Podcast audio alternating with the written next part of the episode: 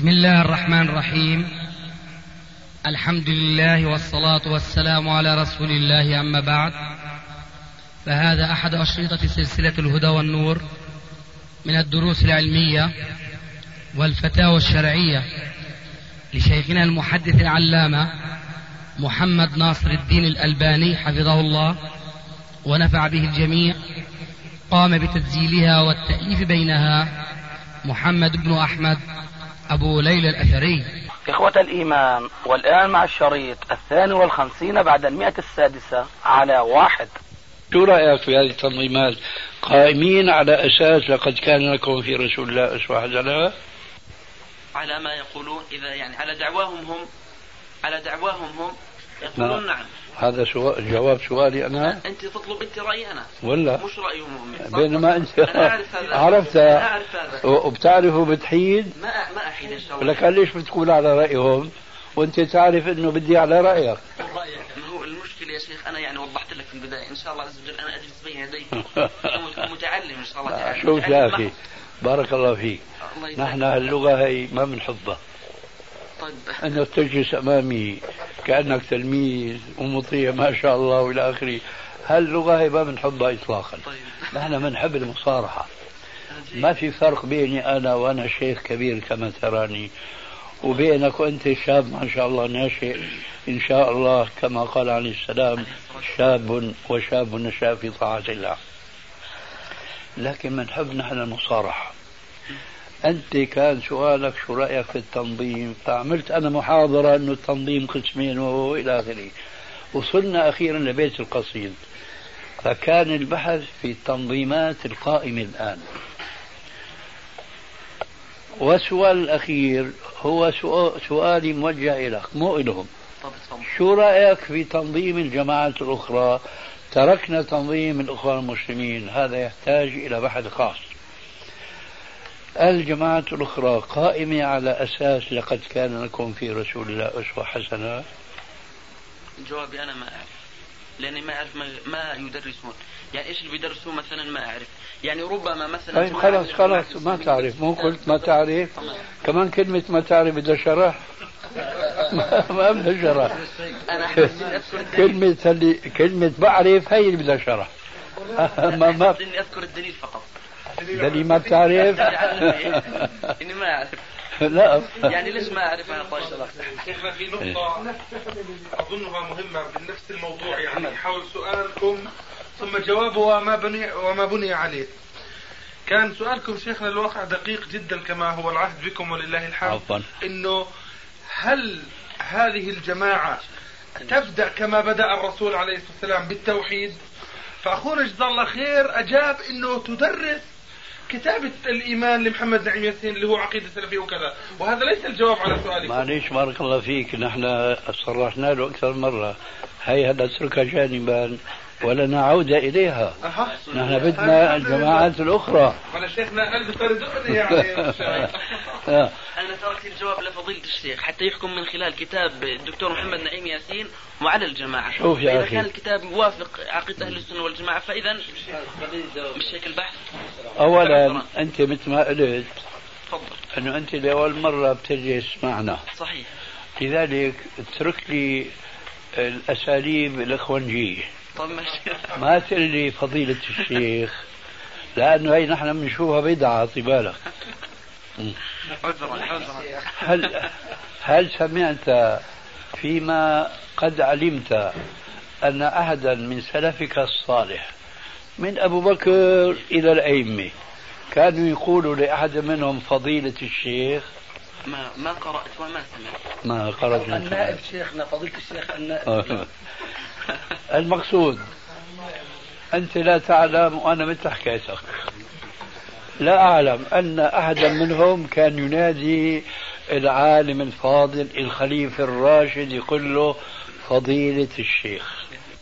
هذه لهجة خلفية ضد السلفية. إن كانوا هن قانعين فيها فهم شأنهم. لست عليه بمسيطر. أما نحن هذه ما نحبها. هم مثلا قد يحبون أنه إذا دخل رئيس الجماعة أو دكتور الجماعة أو شيخ الجماعة في مثل المجلس قاموا لهم قياما صح ولا لا؟ نعم صدق آه. أما نحن ما نحب هذا لأنه نريد دائما كما قال الشاعر فتشبهوا إن لم تكونوا مثلهم إن التشبه بالكرام فلاح نحن نريد نشبه بالسلف الصالح ولسنا منهم. شايف؟ لكن بشارة الرسول تشجعنا على أن نكون مثلهم. بعموم قوله عليه السلام من أحب قوما حشر معهم. أو الحديث الذي هو أصح إسنادا المرء مع من أحب. تعرف هذا الحديث؟ نعم تعرف سببه؟ لا. آه سبب رائع جدا. يقول أنس مالك كنا لا نسأل رسول الله صلى الله عليه وسلم متأدبين بأدب القرآن. لا تسألوا عن أشياء إن تبدى لكم تسؤكم فلذلك كانوا يحبون يأتي رجل أعرابي من البادية. مش مربى ولا هو كما يقولون اليوم في لغة العصر الحاضر متخرج من مدرسة الرسول عليه السلام. بدوي أعرابي. بيجي بيسأل يا رسول الله أين محمد؟ بلهجة بدوية فكانوا يحبون أنه يجي رجل من هؤلاء الأعراب يسأل الرسول مشان إيش؟ هن يكونوا سليمين من مخالفة أدب القرآن. وفي الوقت نفسه يتعلموا بطريق سؤال الغريب. عن مدرسة الرسول عليه السلام. كانوا يحبون هذا. فجاء رجل فقال يا رسول الله إني لست بكثير صيام وصلاة وعبادة ولكني أحب الله ورسوله. فقال عليه السلام المرء مع من أحب. فقال أنس بن مالك فوالله ما فرحنا بشيء كفرحنا بسؤال. هذا الرجل للرسول وجواب الرسول في قوله المرء مع من أحب. فنحن نحب السلف الصالح ونحاول أن نتشبه بهم وسوف لن نكون مثلهم لكن كما ذكرت لك آنفا فتشبهوا إن لم تكونوا مثلهم إن التشبه بالكرام فلاح ترى هل من التشبه بالسلف الصالح فضيلة الشيخ؟ لا. يا أبا عبد الرحمن هيك السلف الصالح بيقولوا. أما فضيلة الشيخ فخامة فلان وإلى آخره ما في. دخل فضيلة الشيخ قاموا له قياما. هيك كان محمد عليه السلام وهو سيد البشر أصحابه وهم خير البشر. بعد الأنبياء والرسل جميعا. هل كانوا يقومون رسول قياما لا. هل الجماعات التي أنت تدندن حولها وتسأل عن تنظيماتها هم كذلك؟ أظن تستطيع أن تقول هنا لا. ولا ولا تستطيع أن تقول لا أعلم. أحدهم ما قام لما دخل السلوك. الكبير؟ فحوكم. ها؟ حوكم. أوكي الله أكبر. يعني ولا ينبئك مثل خبير؟ الله أكبر. أي والله أهل مكة أدرى بشعابها. الشاهد بارك الله فيك.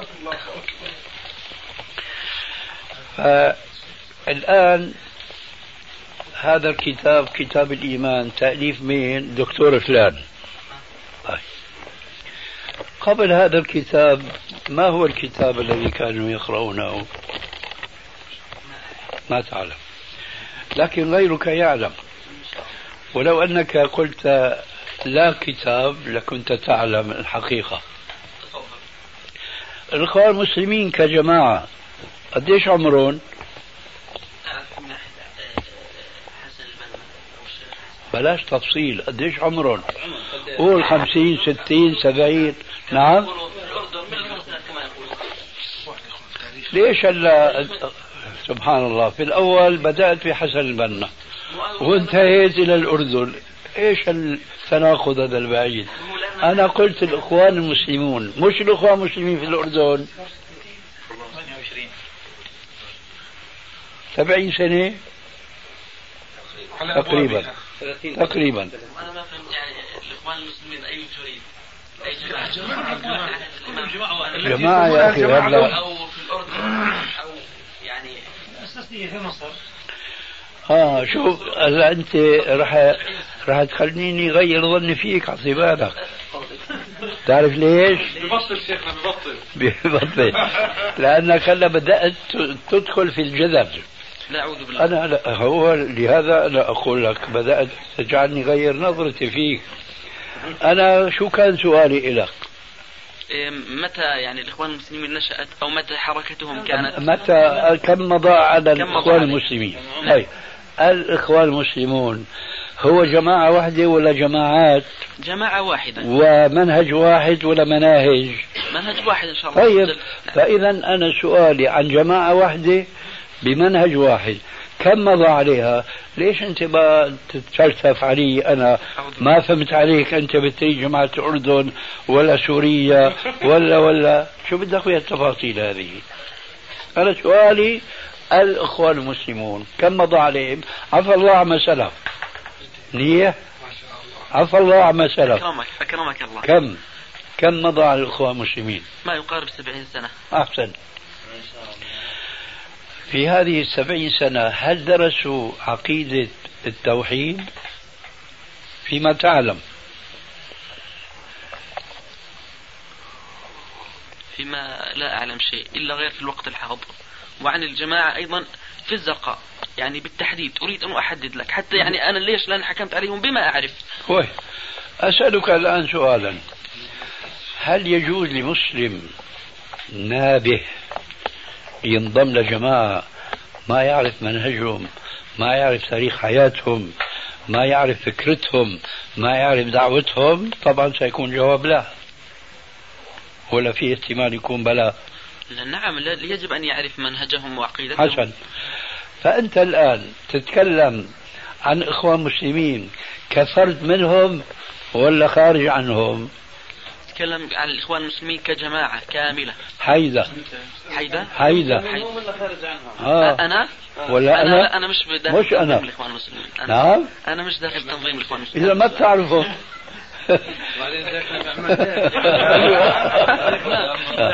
شيخنا كثير من الشباب بيقول نحن مش مع الإخوان لكن كما يقال قلوبهم يعني معلقة معهم وعواطفهم. نعم. يا أخي ما دام ما لك من إخوان ما راح تستطيع تتكلم عنهم بارك الله فيك. لأنه الإخوانجي الصميم القح وما بقول المر ما بيستطيع يتكلم عن الإخوان المسلمين. أنا راح أقول لك شيء بقى الآن. لأنه الإخوان المسلمين هل هن جماعة واحدة ومنهج واحد الأمر ليس كذلك. نعم. ما أنا أنا ما أفعل كما فعل هو. أنا قد أكون ابن الإخوان المسلمين لكن لست منهم.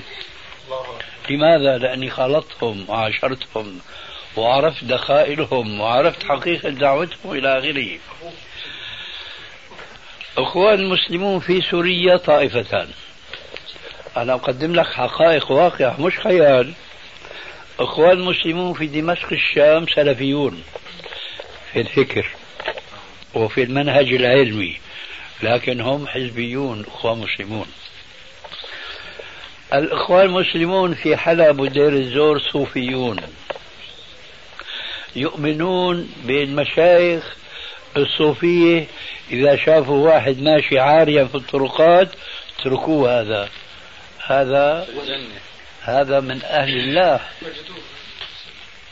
أخوان مسلمون رئيس حزب الإخوان المسلمين في دير الزور ذكروني شو اسمه صاحب كتاب رسالة صغيرة الحق آه، إيش؟ هويدي الهويدي لا لا حسن مو هيك؟ حسن. شو اسم الكتاب؟ الوجود الحق. هذا الكتاب يرحمك الله. هذا الكتاب له قصة.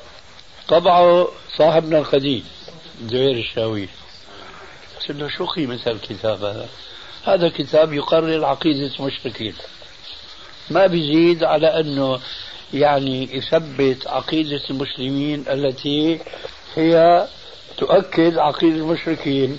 ولئن سألتهم من خلق السماوات والأرض فقلت أنا لذاك الرجل أبلغ المؤلف هذا الكتاب لا يفيد إلا إذا ضمنت إليه توحيد الألوهية توحيد العبادة توحيد الأسماء والصفات.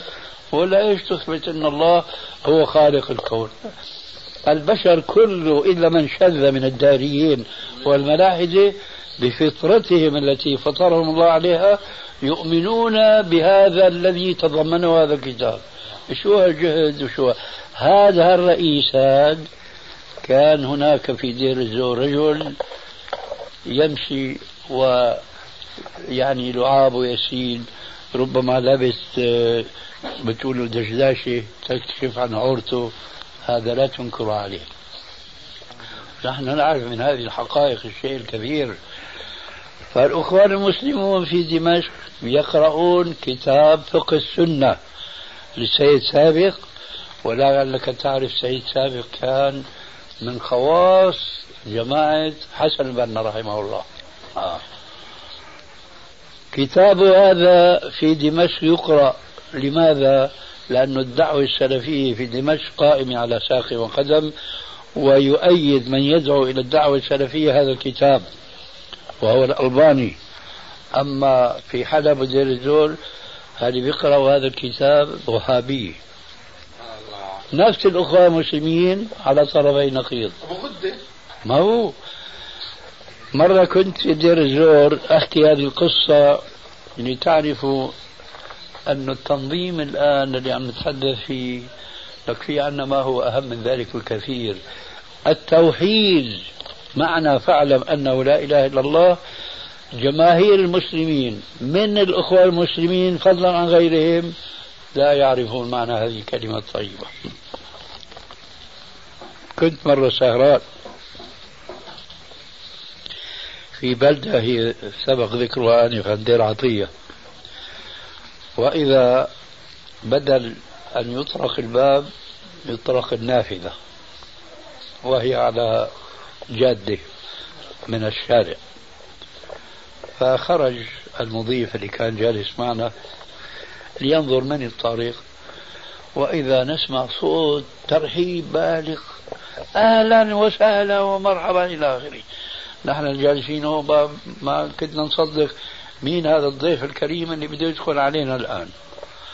وإذا به لما دخل فوجئت به كما فوجئ هو بي وجلس تجاهي بلا تشبيه مثلك أنت. لكن هو ماذا فعل؟ ما فعل أنت مثل ما وجهت سؤال؟ صار يسجد. يسجد على الأرض. يعني يوهم الناس الجالسين إنه هو مو بهالدنيا اللي أنتم عايشين فيها. هو مع الله هو راكع ساجد بالاخرين وفوق هالهوبلة هي بسموها عندنا بالشام صار يحكي كلام ما له إيش معنى. بيض باذنجان من هالكلمات يعني شو بيقولوا النحويين؟ يعني جملة غير تامة. جملة غير تامة. آه؟ لا محل الأعراب. أنا عرفت الرجل إنه عم يدجل على الحاضرين وهو جارنا. أنا كان لي دكان ساعاتي بصلي فيه ساعات جنب مني مسجد عمره ما دخل مسجد. الله. دائما يقعد مشعيد زاوية من مسجد قال لي مشعيد الفيجة جامع الجوزة. يقعد عيونه صفراء الله أعلم من كثر ما بيشرب حشيش. في رمضان علنا بيشرب سيجارة ولا حدا بيعترض عليه إطلاقا. ليش؟ هذا من رجال الغيب واصل يعني ها؟ واصل. نعم واصل لكن إلى جهنم. المقصود فهو بيعرفني وأنا بعرفه. فلذلك لما وقع بصره عليه عمل حاله أنه غايب. أنا ارتجلت كلمة ساعتها عنوانها أي نعم الآية الكريمة. ألا إن أي نعم. ألا إيش؟ ألا إن أولياء الله؟ لا خوف عليهم ولا هم يحزنون. من؟ الذين آمنوا وكانوا يتقون. لهم البشرى في الحياة الدنيا وفي الآخرة. وبدأت أقول من هو المؤمنون العمل الصالح إلى آخره. كلام طويل جدا. بعد ما انتهيت من المحاضرة أنا فهمت أنه صاحب صاحب الدار المضيف مغرور مغشوش بهذا الرجل. يؤمن بأنه فعلا رجل صالح. بعد ما ألقيت المحاضرة شو بيقول لي؟ بقول لي والله يا أستاذ نحن كنا من قبل نعتقد. لكن عندنا شيخ هنا كان اسمه الشيخ عبد القادر إيش عبد القادر نسيت والله. المهم درس في الأزهر الشريف 20 سنة يا أستاذ. قديش بقى على طريقة صافك هذاك تكون تفقه 20 سنة. بعدين اجى لدير عطية وصار يعظ الناس ويرشدهم ويعلمهم. يلقي دروس في المسجد وسهرات في المجالس إلى آخره. قال مرة من المرات أعطانا درس. قال لنا إذا شفتم إنسان بسب الله بسب الدين ما بيصلي معلق الصليب في رقبته اصحوا تنكروا عليه. هذا بيكون من رجال الله. الحجر هذه ما بيعجبك بفجك الحجر هذه ما بيعجبك بفجك اصحوا تنطرده. وحكى لهم من جملة ما حكى لهم. من الأدلة القوية في إقناع الجمهور المضلل من أمثال هذا الشيء قال كان هناك رجل من كبار العلماء الأفاضل يطوف على الأسواق كمحتسب يأمر بالمعروف ينهى عن المنكر فوقف على دكان البقال وإذا به يراه يبيع الحشيش المخدر فأنكر عليه ونهره إلى آخره ما تخشى الله ما تتخذ الله إلى آخره لسه ما أكمل كلامه إلا صار كالبهيمة. لا يعي عن شيء. معه تلامذته. فوجئوا بهذه الظاهرة العجيبة. ساقوا كما تساق الدابة. هذا الرجل العالم الفاضل بسبب أنه أمر ذلك الرجل بالمعروف نهى عن المنكر سلم. بطبيعة الحال تلامذته بيغاروا على شيخهم. بدهم يشوفوا له علاج. صاروا يسألوا دلوهم على رجل يسمى بذو الجناحين يعني من أهل الظاهر وأهل الباطن. تعرف عنهم شيء هذول؟ لا. لا أهل الظاهر بتعرف ولا أهل الباطن.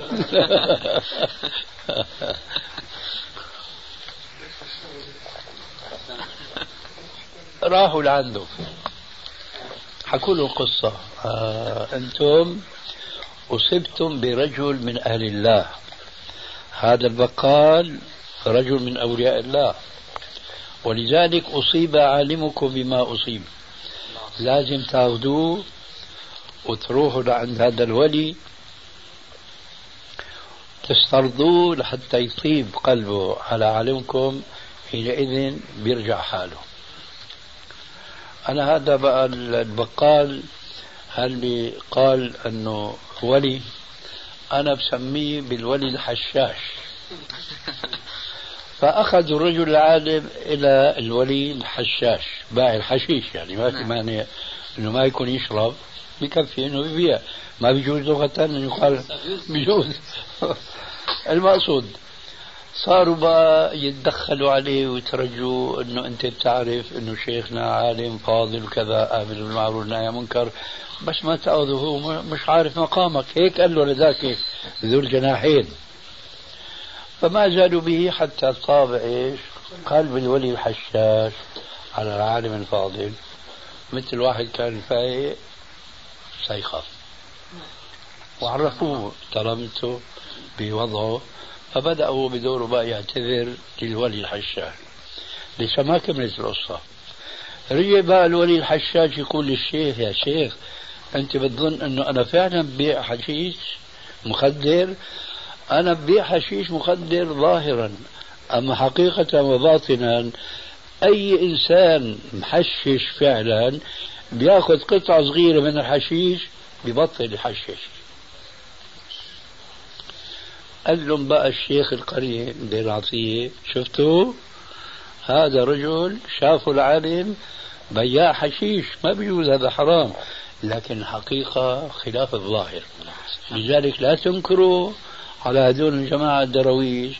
رئيس الإخوان المسلمين في دير عض... في عفوا في دير الزور كان يؤمن بأحد هؤلاء المجاذيب اللي عاملين حال من أولياء الله. والعالم الإسلامي اليوم يوجد من أمثال هؤلاء شيء كثير وكثير جدا. وين التنظيم اللي بفقه المسلمين أولا بمعرفة شهادة لا إله إلا الله وشهادة الثاني وأن محمد رسول الله وأن الشهادة الأولى تستوجب عبادة الله وحده لا شريك له وما ينذروا للأولياء والصالحين ما يوقد الشموع ما يجوز يتوسل بهم فضلا أنه ما يجوز الاستغاثة بهم. كل هذه المسائل لا تبحث في مراكز الأخوة المسلمين وفي اللي بيسموهم إيش؟ سرايا ولا إيش؟ شعبهم نعم. ابدا هذه قضايا لا تبحث. فإيش فائدة بارك الله فيك هذه التنظيمات؟ لذلك أنا قلت التنظيم الآن هو ينبغي أن يدور على تعليم المسلمين دينهم قبل أن يدخل فيه ما دخل من انحراف سواء في العقيدة أو في العبادة أو في الأخلاق والسلوك. هذه الجوانب اليوم قل ما تدرس في الجماعات والأحزاب. خذ هلا أنت جماعة تبليغ قديش النشيطين؟ جدا جدا. لكن شو بدرسوا على الناس؟ الغيبة والنميمة والكذب والصدق وإلى آخره. موجود في نشر أشياء كل المسلمين جميعا يعرفونها. هذا واجب وهذا محرم لكن هم بحاجة إلى تذكير وتوعية صحيح. لكن في هناك ما هو أهم من ذلك. تفهيمهم أشياء فهموها معكوسة تماما. كالتوحيد كمعنى لا إله إلا الله محمد رسول الله. قلنا شهادة لا إله إلا الله تستلزم الإيمان بأنه خالق وحده لا شريك له وبأنه معبود وحده لا شريك له في العبادة وبأنه له الأسماء العليا والصفات التي تليق بعظمته وجلاله. لا يشاركه فيها أحد. وأن محمد رسول الله لا يتبع سواه. فكما أن الله يوحد في هذه الأنواع من التوحيد كذلك رسول الله يوحد في الاتباع. لا يتبع مع رسول الله أحد. وين هالمعاني في الجماعات هذول؟ شاذة. فلتانة إذا كان فيهم من يفهم هذه النواحي فليس بسبب أنه استفادها من تحزبه ومن جماعته وإنما هذه وردت من خارج الجماعة. أو دراسته على نفسه. نعم. أو دراسته على نفسه. أو دراسته بنفسه نعم. مش على نفسه. تفضل. شيخنا جزاكم الله جزاك الله خير. نعم. يعني من الله عز وجل عن المسلمين بوجودكم؟ عفوا ففتحتم أعينهم إلى تحقيق الأمور وإلى الأخذ بالكتاب وصحيح السنة. وهذه والله فائدة عظيمة جدا. ولا أشك أن هذا النفع ليس قاصرا على أناس معينين وإنما هو عام لجميع المسلمين. وبما أن الكلام كان عن جماعة الإخوان المسلمين على وجه الخصوص فأنا أعلم علم اليقين أن أعدادا كثيرة من شباب الإخوان المسلمين يحترمونكم ويتابعون تحقيقاتكم ومؤلفاتكم. ومن خلال معرفتي أستطيع أن أقول إن الإخوان المسلمين ثلاثة أقسام.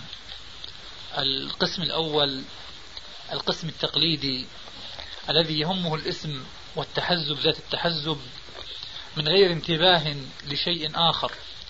والقسم الثاني المدرسة الخطيرة التي بدأت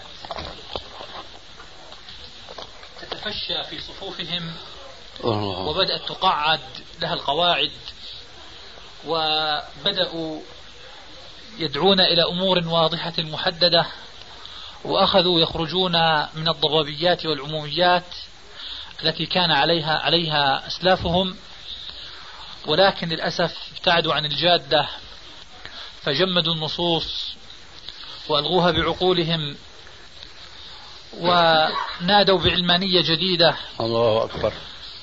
ولا يعنيني هذا القسم ولا القسم الذي قبله. وإنما الذي أريده من شيخنا جزاه الله خيرا أن يوجه كلمة إلى القسم الثالث من الإخوان ولهم وجود. وهذا القسم إنجاز أن نطلق عليه تسمية فنسميه بالقسم الأصولي أو القسم الذي يقف والوقاف على النصوص الشرعية. والذي يهمه في الحقيقة دين الله عز وجل دين الله عز وجل أو دين الله عز وجل وعنده حرقة على الإسلام وكذلك يتابع ويقف على الصواب من أقوال أهل العلم. ولذا المطلع على أحوال الإخوان يعلم أن فيها أن فيهم أصواتا صادقة مخلصة تنادي بالحاكمية لله عز وجل وتحارب الخرافة وتحارب الأمر التقليدي الخاطئ وتحارب الأصوات الآثمة التي ترتفع من هنا وهناك لطمس معالم الحق ولطمس رموز الحق والكلام في هذه الرموز. فنرجو من شيخنا جزاه الله خيرا أن يوجه لهؤلاء كلمة. عسى أن ينتفعوا به إن شاء الله. وجزاكم الله خير. جزاك الله خيرا. على هذا البيان الذي حقيقة يعبر عن أفراد الإخوان المسلمين المتكتلين تحت هذا الاسم. وأنا بفضل الله عز وجل أعرف هذه الحقيقة. ولذلك وأنا في دمشق كنت كما ألمحت قبل دقائق أنني كنت مع الأخوة المسلمين هناك في دمشق وكأنني واحدا منهم حيث يتوهم الجمهور لكثرة مخالطتي إياهم ومصاحبتي إياهم حتى في الرحلات إلى بعض القرى وبعض الجبال وتحت المخيمات التي كنا نبيت معهم فيها الليالي ذوات العدد. آه لعلمي أن فيهم استعدادا لتقبل دعوة الحق دعوة الكتاب والسنة.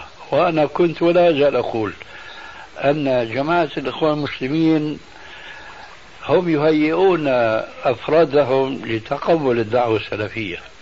أما هم لا يستطيعون أن يحققوا هذه الدعوة في صفوفهم لأنهم تبنوا منهجا قائما على ما يسمى أو يمكن أن يسمى بالتكتيل والتجميع ثم التثقيف. أما نحن معشر السلفيين فمنهجنا على خلاف منهج الإخوان المسلمين ومن هنا يحصل الخلاف. نحن منهجنا يقوم على قاعدة فقف ثم كتل خلافا لهم حيث قام تكتلهم على أساس كتل ثم ثقف ثم لا ثقافة. ولذلك كان السؤال السابق مضى على الإخوان المسلمين نحو سبعين سنة وهم في ثقافتهم ومعرفتهم بالإسلام كعقيدة كأحكام كأخلاق وسلوك لا يزالون كما كانوا من قبل. ذلك لأنهم لا يعنون بالثقافة الإسلامية بعامة فضلا إلا كأفراد. أنا أتكلم الآن عن جماعة وعن منهج. فضلا عن أن يهتموا بالثقافة الإسلامية الصحيحة. ولذلك فأنا كنت أجد أرضا خصبة في جماعة الإخوان المسلمين هناك في دمشق الشام ونفع الله بهذه الدعوة ما شاء أن ينفع.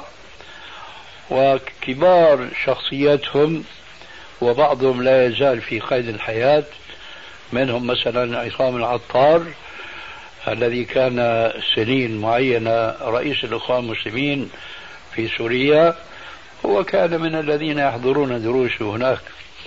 فهو من حيث الثقافة الإسلامية هو سلفي العقيدة. لكن لا يزال منهجه منهج أخوة مسلمين. والفرق بين منهجنا ومنهجهم منهجنا علمي منهجهم حزبي فهم يحرصون على التجميع ما لا نحرص نحن عليه. نحن نحرص على التثقيف ما لا يحرصون عليه. لذلك فهم قد أوجدوا فراغا لواحد مثلي أن يعمل معهم في حدود الثقافة الإسلامية الصحيحة. ولذلك كنت معهم كأني واحد منهم. كذلك لما جئت إلى هنا إلى عمان ولعل بعض الإخوان ما أدري والله من يكون يذكرون أن مركز الإخوان المسلمين في الزرقاء فتح لي وألقيت هناك كلمة وربما أكثر من كلمة. ولكن لما شعر الرؤوس هناك بأن الإخوان بدأوا يتأثرون بثقافة الألباني ودعوة الألباني خشوا أن ينسحب منهم بعضهم فيقل تكتلهم وتجمعهم ولذلك لم يعودوا فيما بعد يعرضون علي أن ألقي ما قد ألقي عليهم من علم.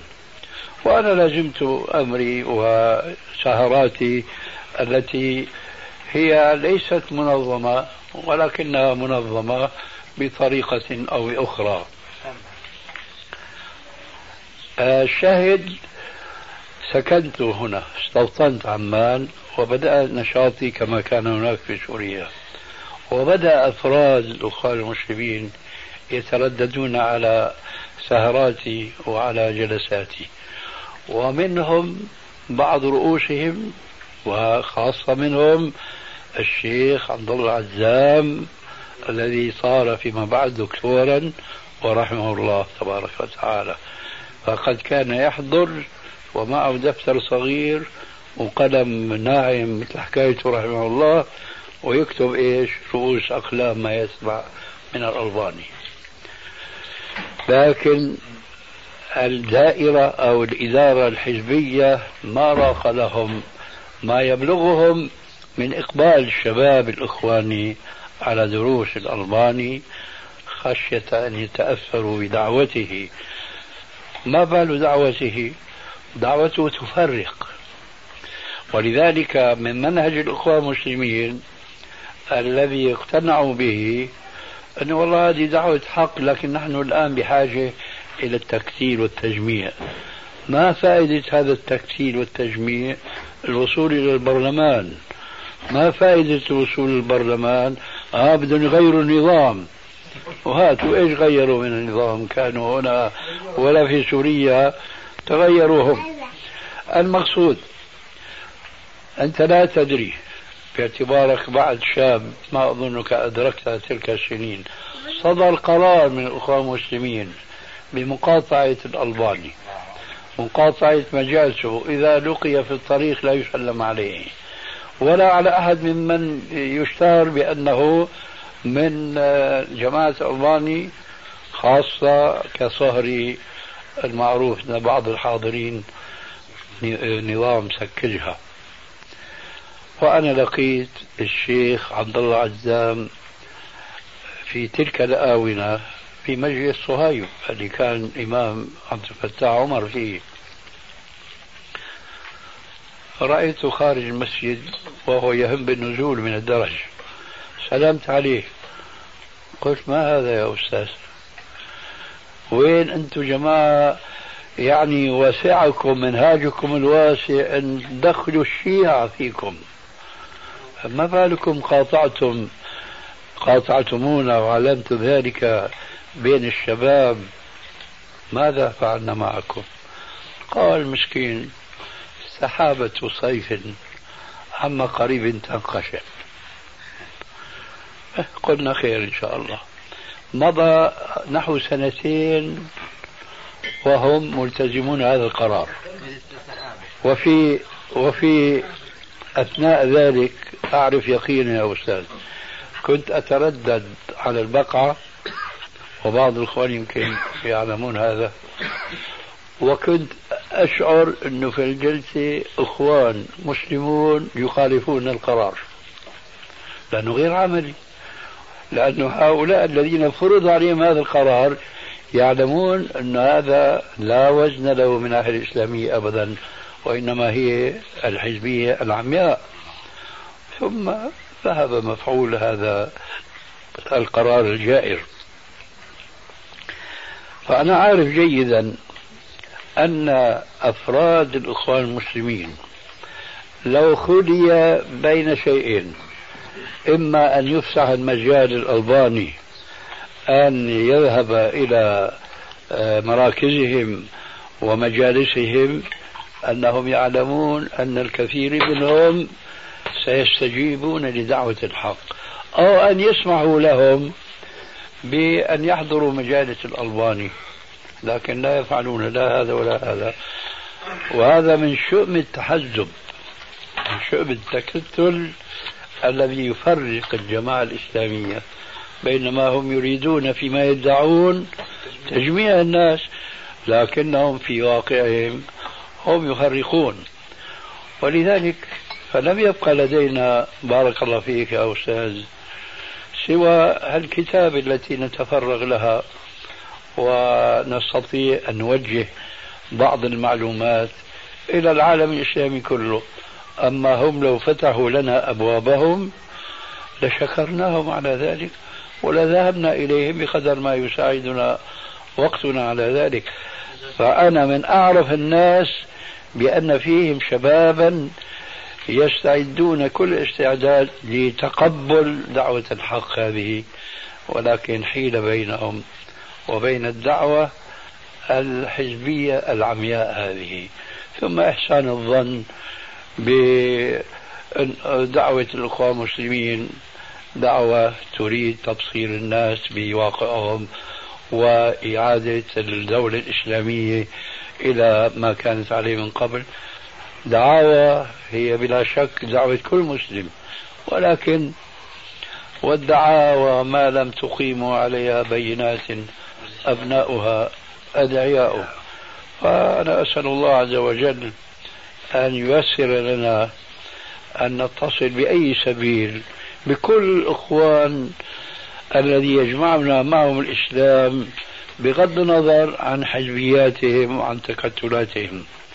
ولكن الأمر كما قيل ما كل ما يتمنى المرء يدركه تجري الرياح بما لا تشتهي السفن.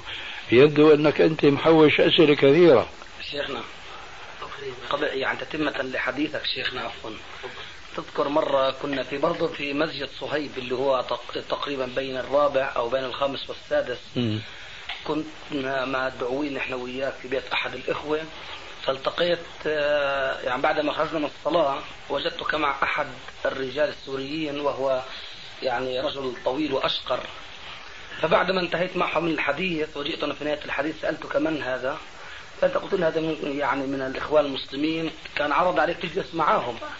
تذكر هذا شيخنا؟ لا والله ما أذكر. فأنت طبعا أنا أذكر الآن حديثك إلي. إيه؟ لا هذا الأخ كان عرض عليك أنك تجلس معهم حتى يعني توحدوا الجماعة وتنتهي هذه الأمور الخلافات بين السلفيين وبين الإخوان المسلمين وتكون كلكم يد واحدة وكذا. فأنت قلت أنا موافق على هذا.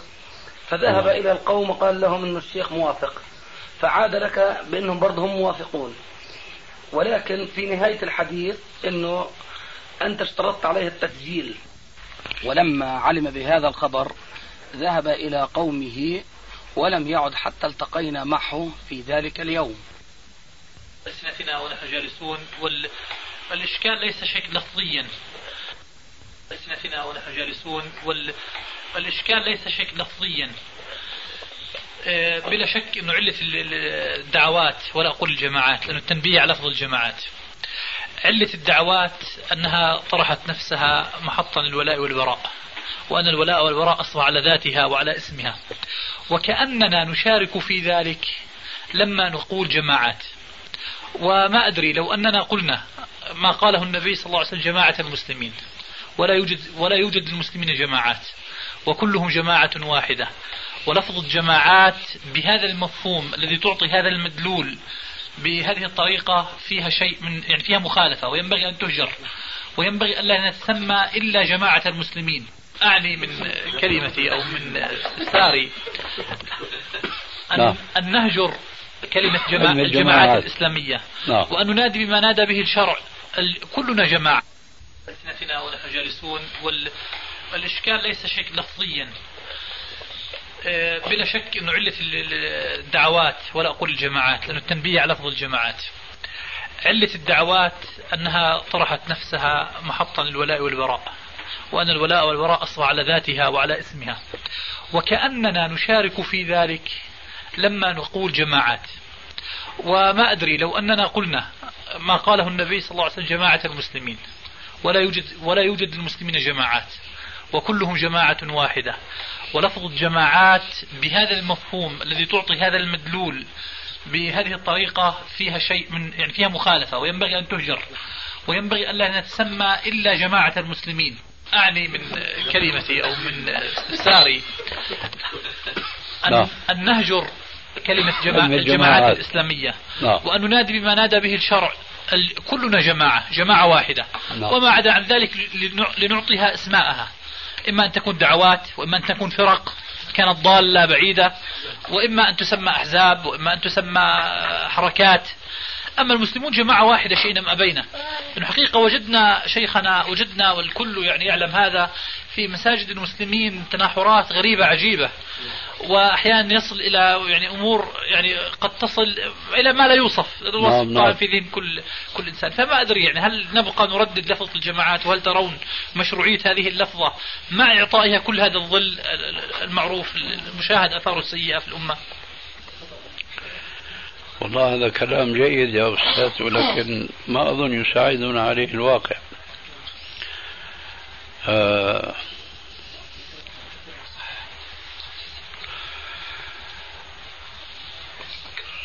ما أشك بأن لفظ الجماعات لا تختلف من حيث مخالفتها للأدب الإسلامي عن استعمال الأحزاب.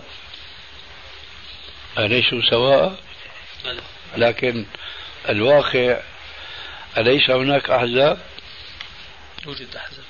فإذا فإن أردنا نحن أن نعبر عن هذه الأحزاب. بدنا نقول أحزاب لأنه هذا هو الواقع. لكن هذا الواقع يجب أن لا يكون كذلك.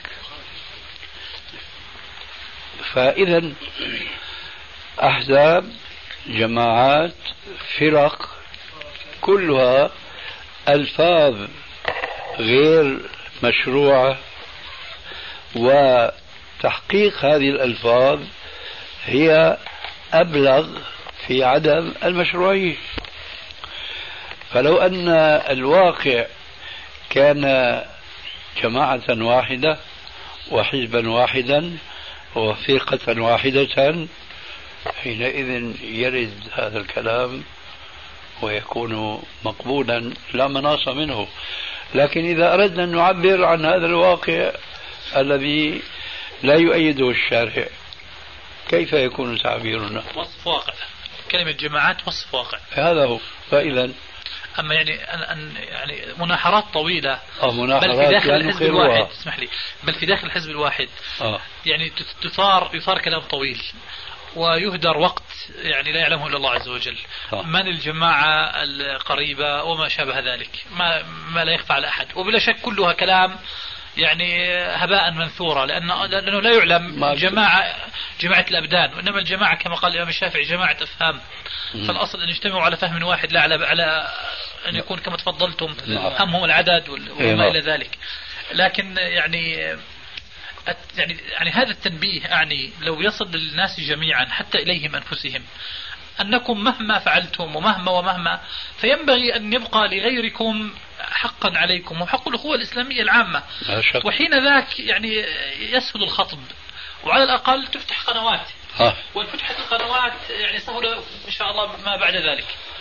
يعني إذا نحن ننبه أنه لا ينبغي أن يكون الواقع الذي يضطرنا إلى أن نعبر عنه بألفاظ لا يرضاها الشارع. هذا أمر طيب. وجزاك الله خير. سبحان الله شيخنا. قل الاصطلاحات لها أثر كبير في تغيير الحقائق الشرعية. فعلا. سبحان الله. رحمة الله على شيخ الإسلام. الله يرحمه. وتلميذ ابن القيم يركزان جدا على هذه القضية ما شاء الله. الله أكبر. رحمه الله. طيب إذا كان عندك سؤال مختصر ولا نمشي إن شاء الله؟ إن شاء الله تعالى. في سؤال صحيح يعني يعني خلينا نقول لأنه ما في عندي علم صحيح بحير شوي عندي. خير. إنه يعني في كثير من طلاب العلم يعني يقولون عن مشايخهم منهم أعلم شيء. ماشي؟ طبعا في مشايخ كثير وفي طلاب علم كثير مثل يعني. آه يعني مثل يعني الآن لو سألنا الشيخ علي الحلبي شو رأيك من أعلم واحد بالحديث؟ أنا أتأكد راح يقول الشيخ ناصر الدين الألباني. ماشي. طيب. لا جدال. في الحديث. جيد. طيب ولو عكس عليك السؤال علي وقال لك أنت شو بتقول مين؟ وشيخنا صدق قال أنا لا أعرف. أنا ما بعرف. ما بتعرف. أنا أول مرة أشوفك. طيب لا أو ثاني مرة أشوفك. تعرف غيري. ما أنا ما طيب. لك تشهد بشهادته. لا. طيب. بس شو بتشهد أنت بما تعلم؟ أنا يعني مثلا في الحديث أسأل الناس بيقولوا بجوز آه، الشيخ عبد الفتاح أبو غدة بس لكن في بعض إخواننا السلفيين شو بيقولوا عنه؟ مبتدع ضال ها؟ أي. صحيح؟ يعني قالوا عنه من أهل العلم في الحديث. أيضا في مشايخ يعني غي- غير الشيخ عبد الفتاح أبو غدة والله أعلم. يعني في بعلم الحديث مثلا آه، بالفقه. آه، مثلا مثل الشيخ ابن باز مثلا تلاميذ يقول الشيخ ابن باز يعلم واحد على الأرض مثلا ها؟ مثلا الدكتور محمد سليمان الأشقر يقول هذا اعلم واحد على الأرض. كذلك لو سألنا يعني بعض الإخوة السلفيين يقول الشيخ ناصر الدين الألباني أنا أعرف أريد أن أعرف منك ما مقياس ما مقياس آه، يعني صاحب العلم أو العالم آه، حتى يؤخذ عنه إنه عالم؟ إن صح السؤال ها؟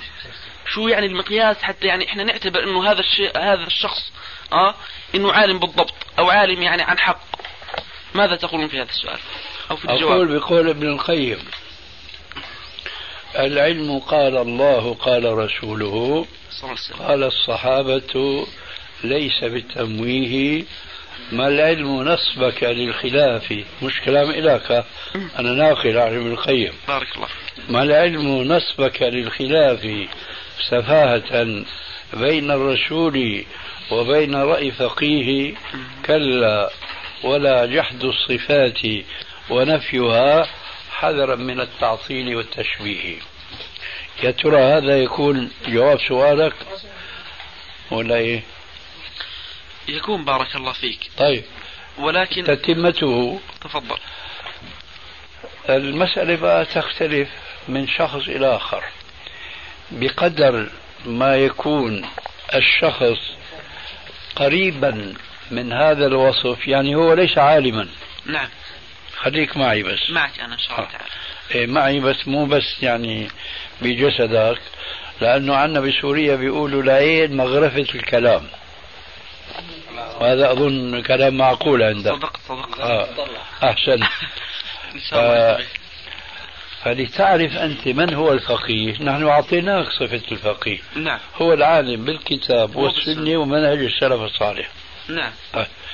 لكن أنت لتعرف أنه هذا ولا هذا هو الفقيه لازم يكون عندك نوعية أو طرف من هذه الثقافة ومن هذا العلم حتى تميز.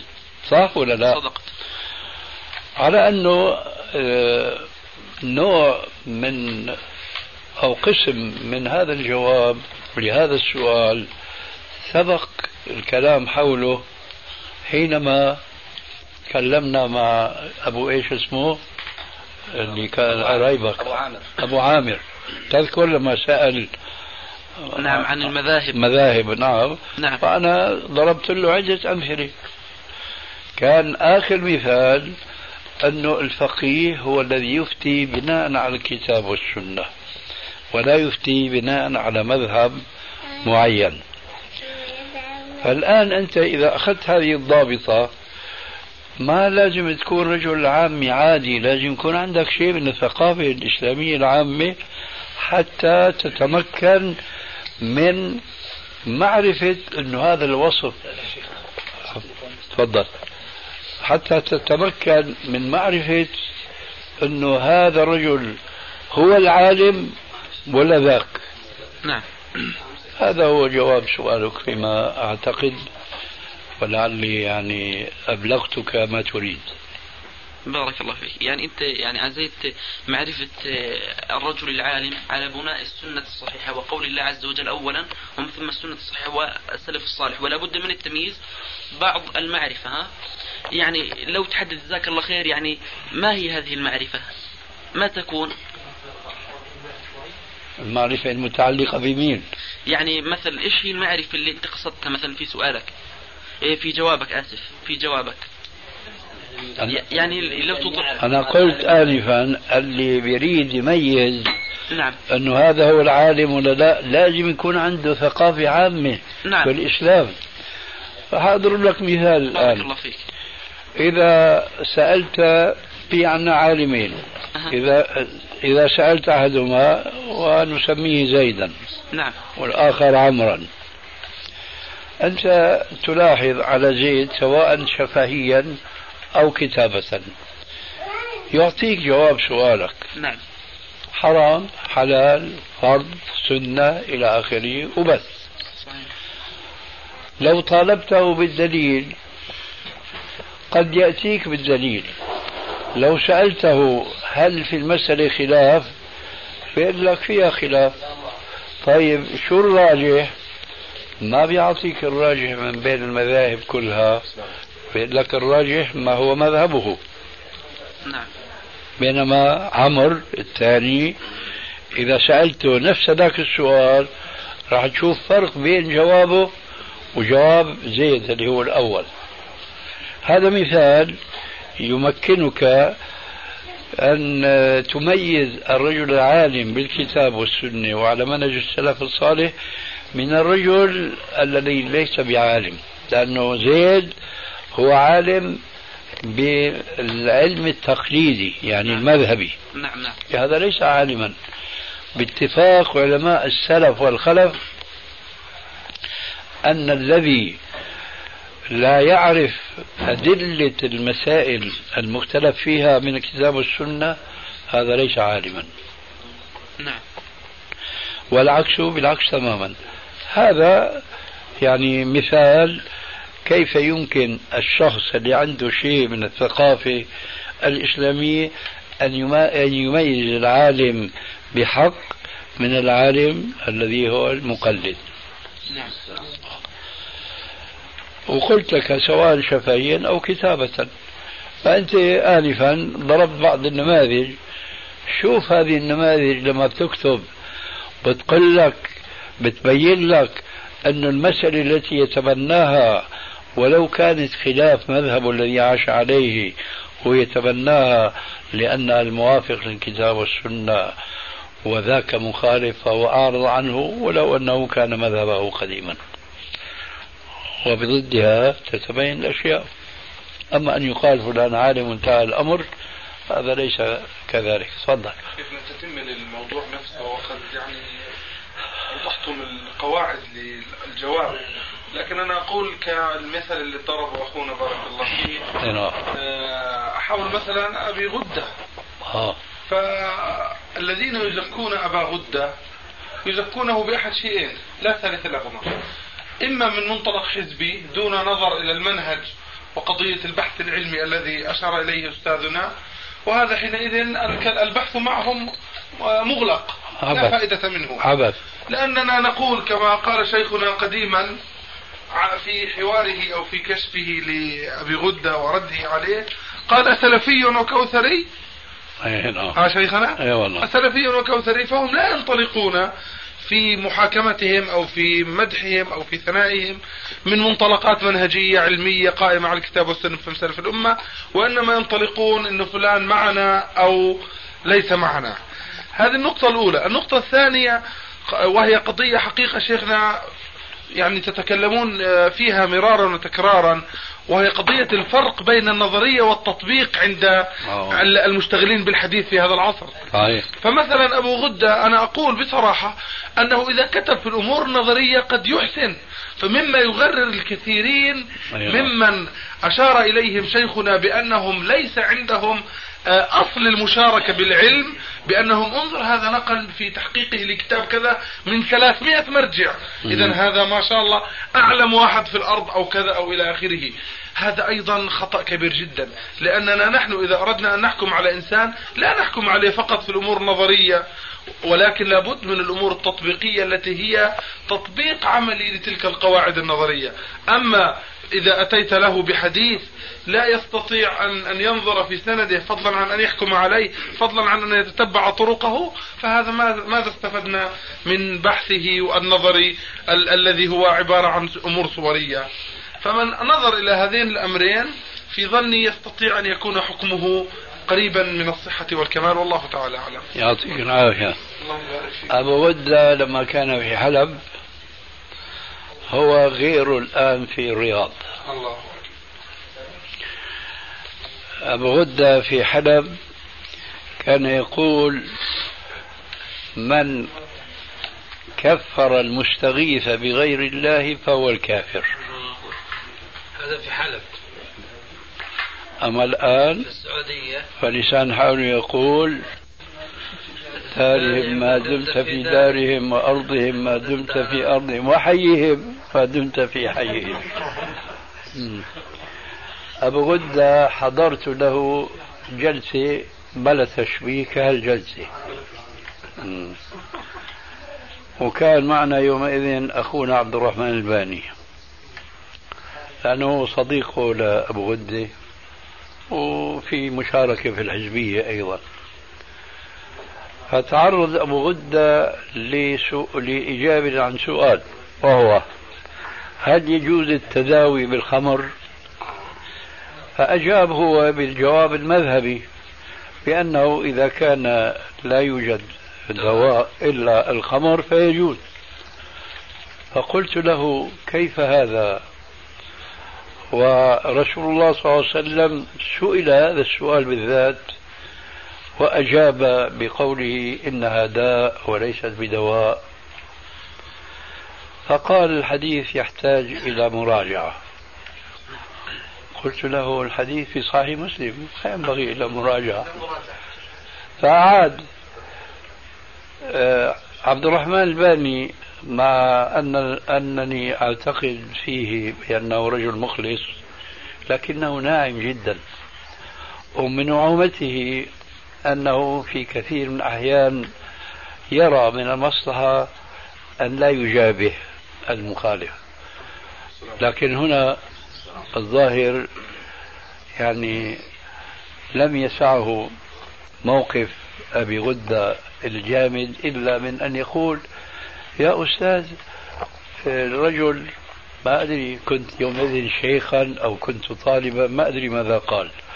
يعني الألباني يقول أن الحديث في صحيح مسلم فشو رأيك؟ الحديث صحيح. هل تقول بأنه لا يجوز كما قال الحديث ولا تظل تقول أن المذهب يجيز ذلك؟ ما أعطى جوابا فهو رجل أولا حنفي تعصب لمذهبه وليت هذا فقط بل هو كوثري. هو يؤمن بزاهد الكوثري أكثر من إيمانه بإمامه الحنفي أبي حنيفة.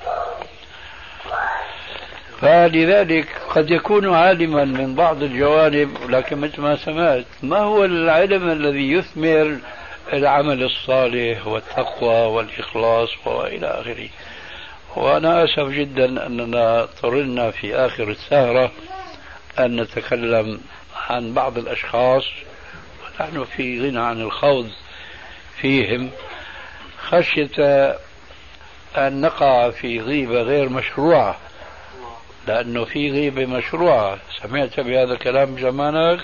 والله أنا الصراحة كنت بدي أسألك هذا السؤال. ها نعم. سمع؟ ما سمع ما سمع. كنت بدك تسألني يعني. كنت بدي أسألك بس مش مكتوب في الورقة الصحيح آه كويس. فإذا هلا كشفناك نحن. بارك الله فيك. شو رأي الأستاذ مشهور؟ عم يبارك لي بهالكشف هذا.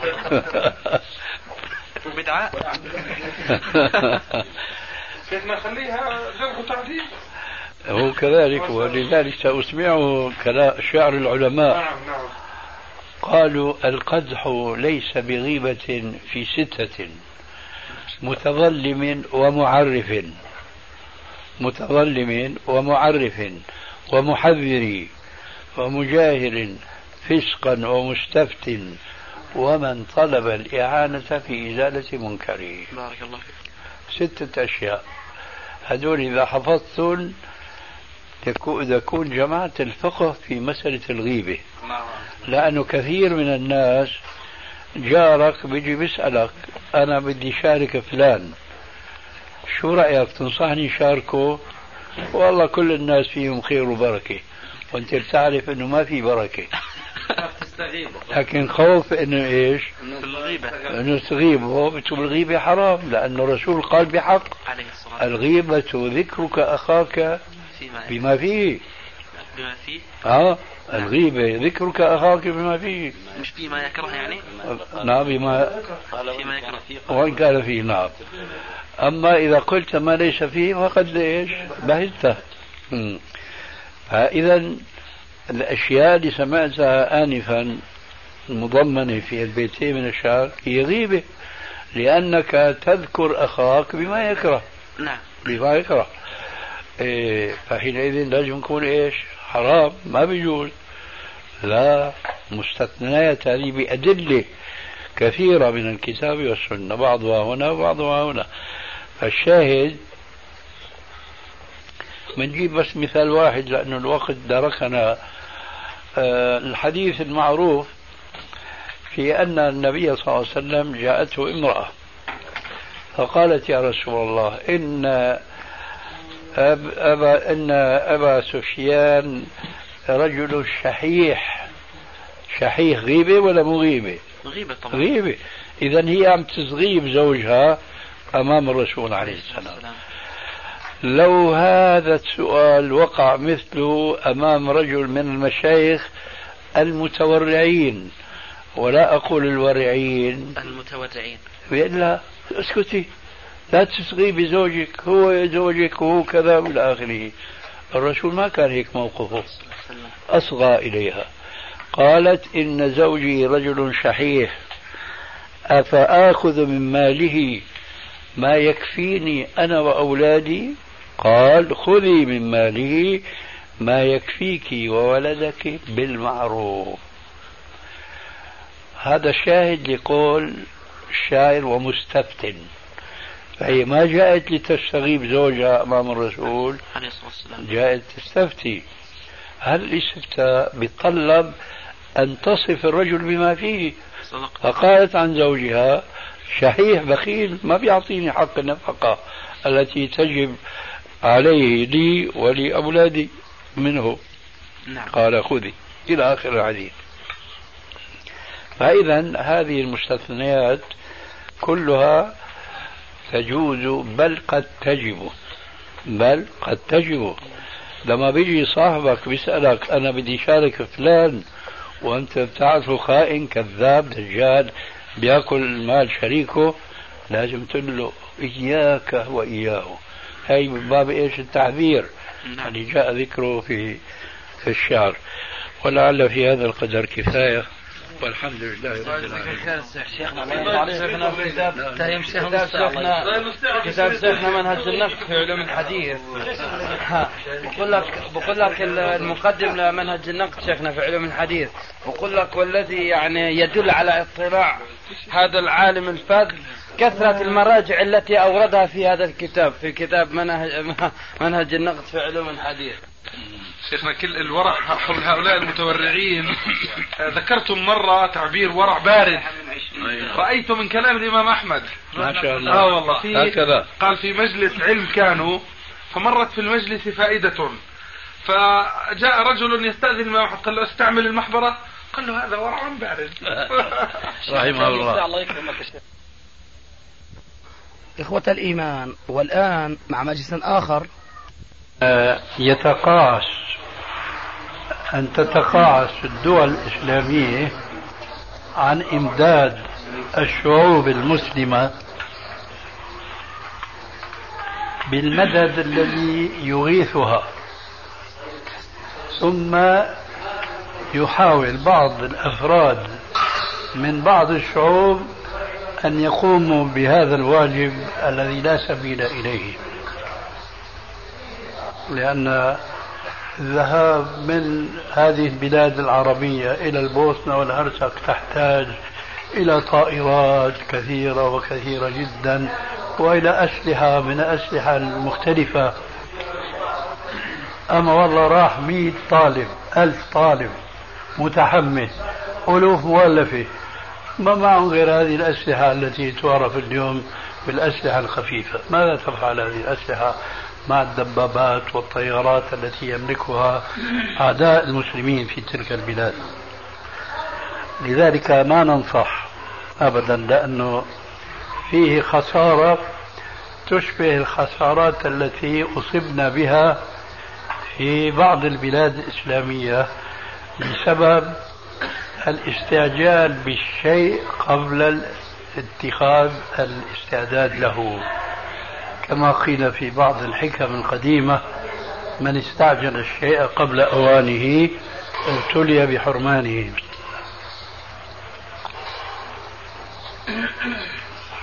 شيخنا تكميل لهذا الموضوع جرى آه، سؤال أو آه، مباحثة بيني وبين بعض الإخوة حول موضوع البوسنة والهرسك. اتصل بي هاتفيا وقال لي آه، ما هو رأي الشيخ ناصر في هذه الكائنة التي أصابت بعض إخواننا المسلمين في بعض البلاد. هل يعني يذهب الشباب المسلم هناك ليجاهدوا وما شابه ذلك؟ فقلت له الشيخ يقول بأن هذه المسألة لا يستطيع مجرد الشباب الأفراد ولو كانوا بضع مئات بل بضع ألوف أن يذهبوا إلى هذا المذهب أو إلى تلك البلاد وإنما الأمر بحاجة إلى يعني استعداد كبير وإعداد وما شابه ذلك تلخيص لفتيا شيخنا في هذا الباب ثم قلت له نرجو الله عز وجل ألا يدفعنا حماسنا وعاطفتنا إلى التهور فبالتالي تصبح عندنا أفغانستان ثانية. فقال كلمة أريد شيخنا أن تعلقوا عليها يعني كفائدة. قال لكن أيضا لا نريد أن نكون جبناء. ما شاء الله. نعم. ما شاء الله. فحبذا شيخنا لو تكلمتم يعني بشيء يسير حول هذا بارك الله فيكم. الله المستعان. ولا حول ولا قوة إلا بالله. ما كان أصحاب النبي صلى الله عليه وآله وسلم يوما ما جبناء ولكن مع ذلك ما كانوا أصحاب حماقة ورعونة فما كانوا ليلقوا بأنفسهم إلى التهلكة قبل أن آه، يعدوا العدة قبل كل شيء وهذا أسهل شيء وأسهل جهاد وهو الهجرة من بلاد إلى بلاد أخرى من بلاد الكفر إلى بلاد الإسلام.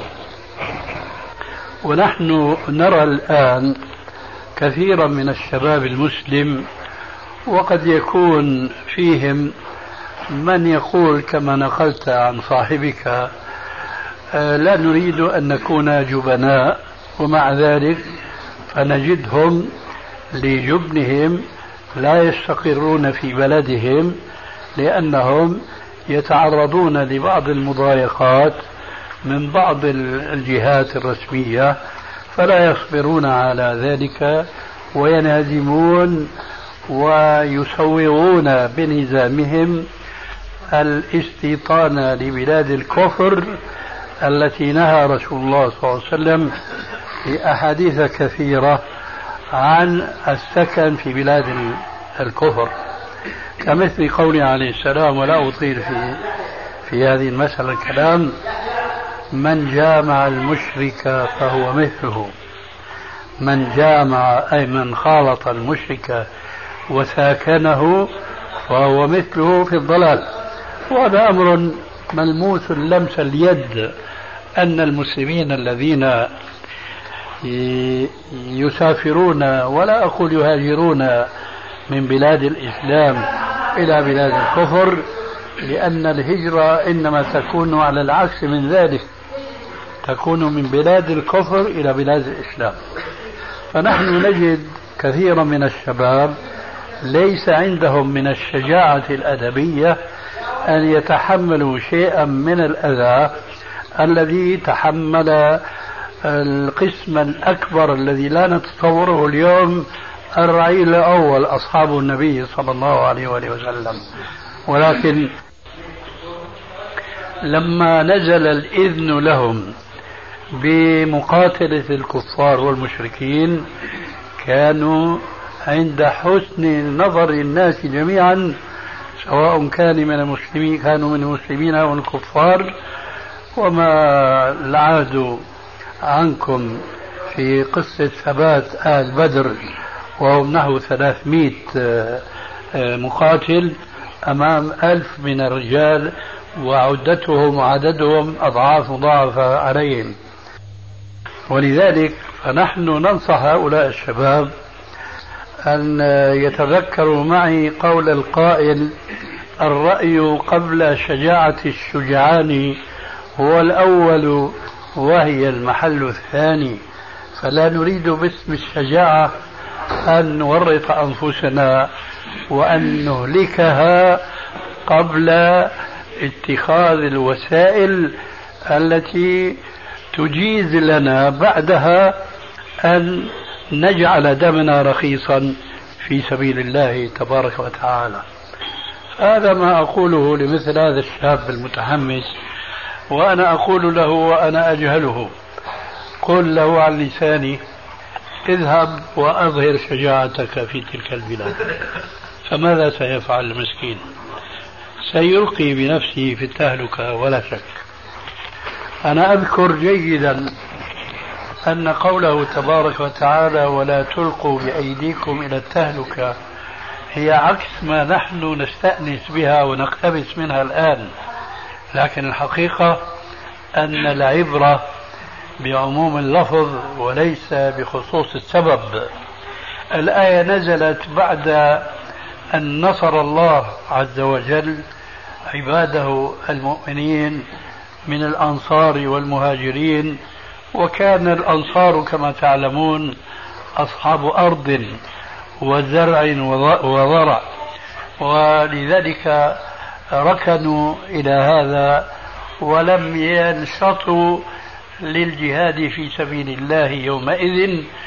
وبعد أن نصر الله عز وجل هؤلاء المسلمين صار الجهاد فرضا كفائيا أي لنقل الدعوة من مكان مكان إسلامي إلى مكان آخر ليس إسلاميا.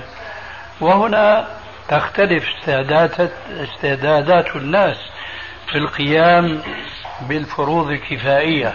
فمنهم من يقنع على مذهب ذلك البدوي أو الأعرابي أو النجدي الذي سأل النبي صلى الله عليه وآله وسلم عما فرض الله عليه في كل يوم وليلة فقال خمس صلوات في كل يوم وليلة. قال هل علي غيرهن؟ قال لا إلا أن تطوع. فقال الرجل بكل إخلاص والله يا رسول الله لا أزيد عليهن ولا أنقص. فكان جواب الرسول عليه السلام أفلح الرجل إن صدق وفي رواية أخرى دخل الجنة إن صدق. وبهذه المناسبة آه، يحسن بي أن أذكركم بأن زيادة وأبيه فهي زيادة شاذة وإن كانت وردت في صحيح مسلم وفي غيره من الصحاح فإنها لا تصح ليس نفي الصحة ناتجا من النقد الداخلي كما يقول بعض المعاصرين اليوم وبالتعبير الحديثي نقد المتن وإنما هو من نقد السند. فهذه زيادة وأبيه شاذة غير صحيحة. الصحيح أفلح الرجل إن صدق. دخل الجنة إن صدق. الشاهد من هذا الحديث قنع هذا الرجل بالقيام بما فرض الله عليه فرضا عينيا. فإذا هو لا يجاهد جهاد كفائي لا يأتي بالسنن والرواتب ونوافل وتطوع. رجل قانع بهذا وأكثر الناس هكذا. فلما علم الله عز وجل من هؤلاء الأنصار الذين كانوا سبب للتمكين للدين في أرضهم الركون إلى زرعهم وضرعهم وحرثهم أنزل الله عز وجل هذه الآية يذكرهم بأن ترك الجهاد في سبيل الله عامة هذا إلقاء بالنفس إلى التهلكة. لكن هذا كما قلت آنفا قد يكون الإلقاء بطريقة معاكسة تماما كما نقول نحن الآن.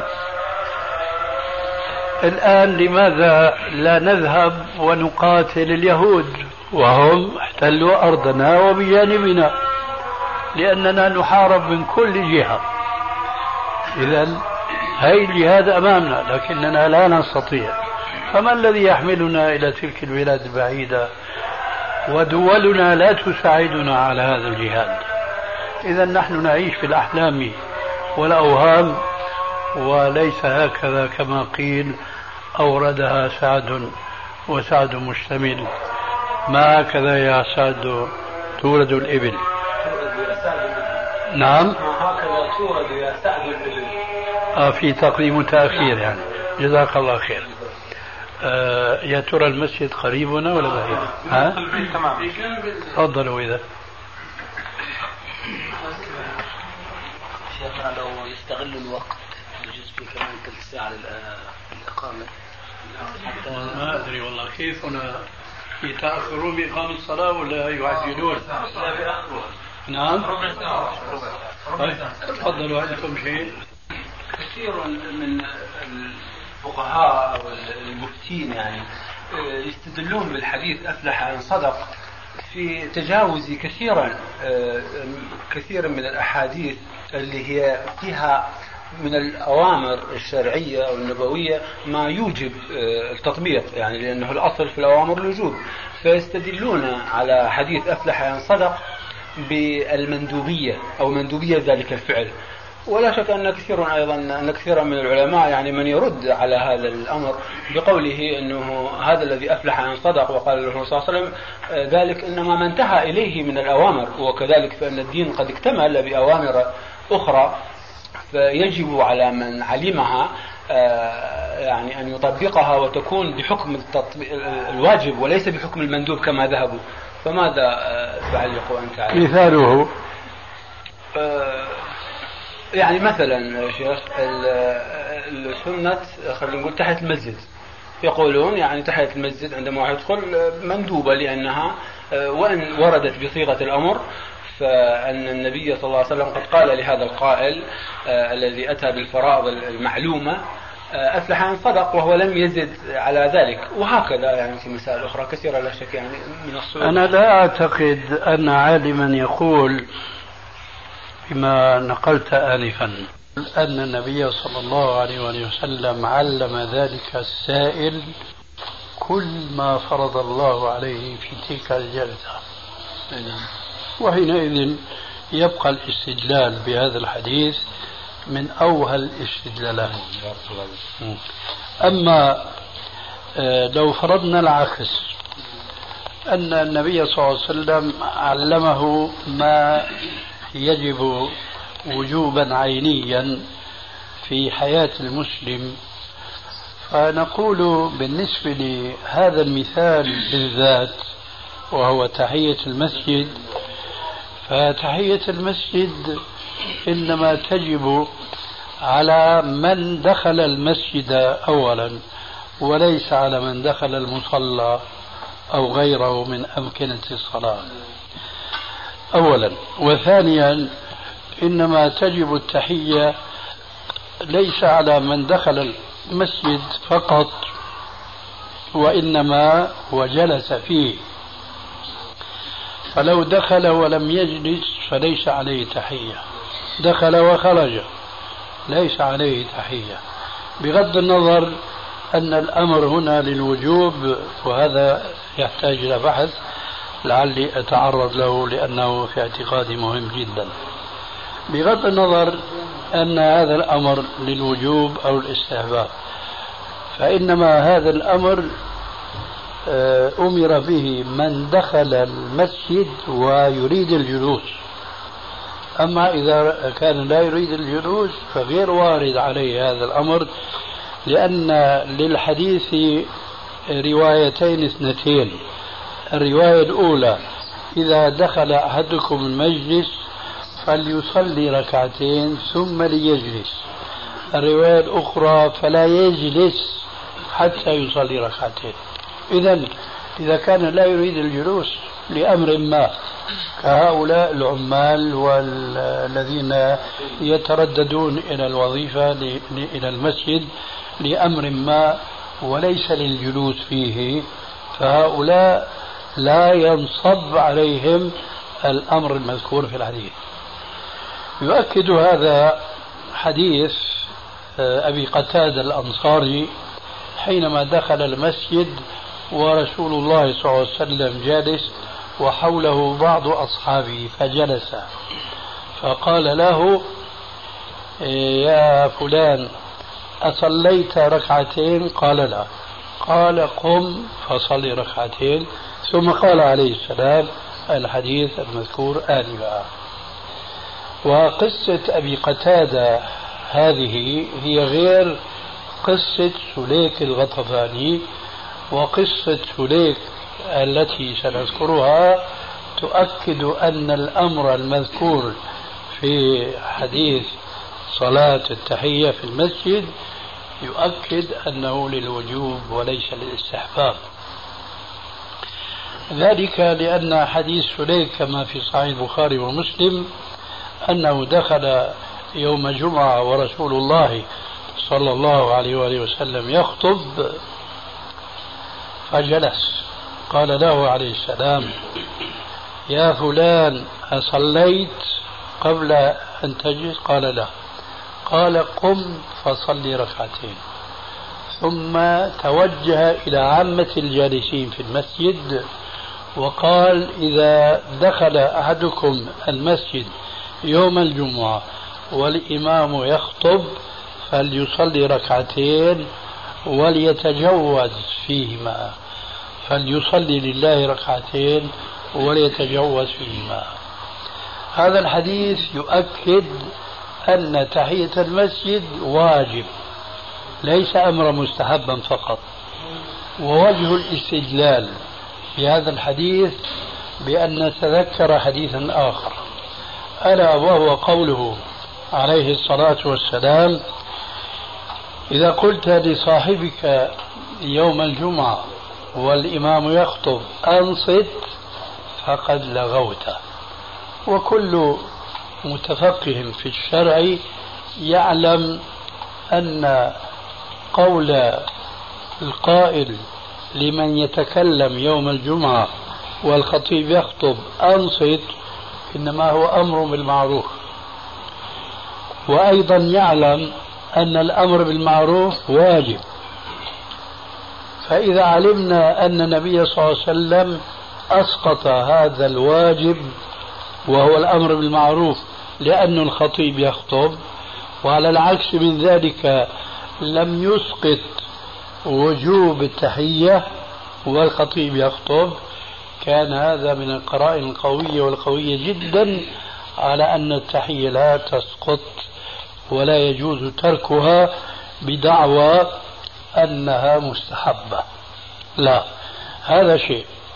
وشيء آخر وهذا أمر هام أيضا أن التحية تشرع ويؤمر بها في كل الأوقات لا نستثني منها الأوقات المكروهة. ذلك لأن الصلاة المطلقة صلاة النافلة والخطيب يوم الجمعة يخطب منهي عنها. فهي أو هو هذا الوقت ينبغي أن يلحق بالأوقات الخمسة التي تفرع وقتان منها من أوقات الثلاثة. لكن الفقهاء جروا على أن يجعلوا الأوقات أوقات خمسة بالنسبة لأنها تتعلق بأوقات الصلاة. لكن الحقيقة أنه ينبغي أن يلحق بهذه الأوقات من حيث جواز عدم جواز النفل المطلق فيه ومن حيث جواز بل وجوب صلاة التحية فيه ينبغي أن يلحق والخطيب يخطب يوم الجمعة. لأن النبي صلى الله عليه وسلم قد أمر كما سمعتم آنفا سليك الغطفاني أن يصلي ركعتين والخطيب يخطب. بينما نهى أن تقول لصاحبك أنصت هذا يؤكد أمرين اثنين. الأمر الأول أن تحية المسجد واجبة وليست مستحبة فقط ثم تصلى في الأوقات المكروهة. ككثير مما يدخل في تعبير الشافعية بالنوافل ذوات الأسباب. فهذه من النوافل ذوات الأسباب. ألا وهي تحت المسجد والآن نقوم إلى الصلاة إن شاء الله.